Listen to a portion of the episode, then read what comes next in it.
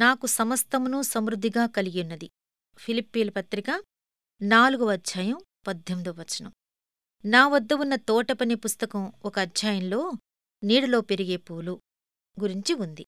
తోటలో ఎప్పుడు సూర్యరశ్మి పడని భాగాలను ఎలా ఉపయోగించాలి అనే విషయం గురించి అందులో వ్రాసి ఉంది. కొన్ని కొన్ని పూజాతులు ఇలాంటి చీకటికి మారుమూల ప్రాంతాలకి భయపడవట. నిజానికి అలాంటి చోట్లనే అవి బాగా పుష్పిస్తాయట. ఆత్మీయ ప్రపంచంలో కూడా ఇలాంటివే ఉంటాయి. ఇహలోకపు పరిస్థితులు విషమించినప్పుడే అవి పుష్పిస్తాయి. అవి దిగులుమొబ్బు కమ్మి మసకేసినప్పుడే విరకపూస్తాయి అపోస్తులుడైన పౌల అనుభవాలు కొన్ని మనకు అర్థం కావాలంటే ఇదే మార్గం. పౌలు రోములో ఖైదీగా ఉన్నాడు. అతని జీవితాశయం వమ్ముపోయింది. అయితే ఇప్పుడే కమ్ముకుంటున్న ఈ మసక చీకట్లోనే ఆత్మపుష్పాలు రంగులు విరజిమ్ముతూ తలెత్తుతున్నాయి.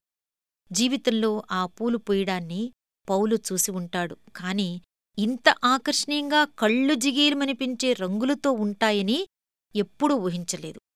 ఇంతకు ముందెన్నడూ లేనన్ని వాగ్దాన సంపదలు పౌలును ఆహ్వానిస్తున్నాయి. ఈ సంపదల్లో క్రీస్తు కృప ఆయన ప్రేమ ఆయనిచ్చే శాంతి ఆనందం ఇలాంటివన్నీ ఉన్నాయి.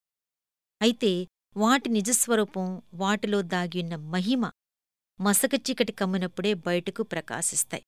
చీకటిలోయలే దేవుని మహిమ వెల్లడయ్యే అరుణోదయాలవుతాయి. ఈ ఆత్మీయ శిరులను పౌలు క్రమంగా సంపూర్ణంగా గుర్తించటం మొదలుపెట్టాడు. ఒంటరితనం బాధలు కమ్ముకున్నప్పుడే శక్తిని నిరీక్షణను వస్త్రాలుగా ధరించుకున్న స్త్రీ పురుషులెంతమందో మనకు తెలుసు. ఇలాంటి వాళ్ళను మీ ఇష్టం వచ్చిన చోట బంధించవచ్చు. కాని వాళ్ళ సంపదలిప్పుడు వాళ్ళతోనే ఉంటాయి. వాటిని వారి నుండి వేరు చెయ్యలేము వారికున్న సమస్తాన్ని నాశనం చేయవచ్చు. అయితే వారి ఎదుట ఎడారి ప్రదేశం ఒంటరితనం ఉత్సాహంతో గంతులు వేస్తాయి. అరణ్య ప్రాంతాలు గులాబీలా వికసించి ఆనందిస్తాయి.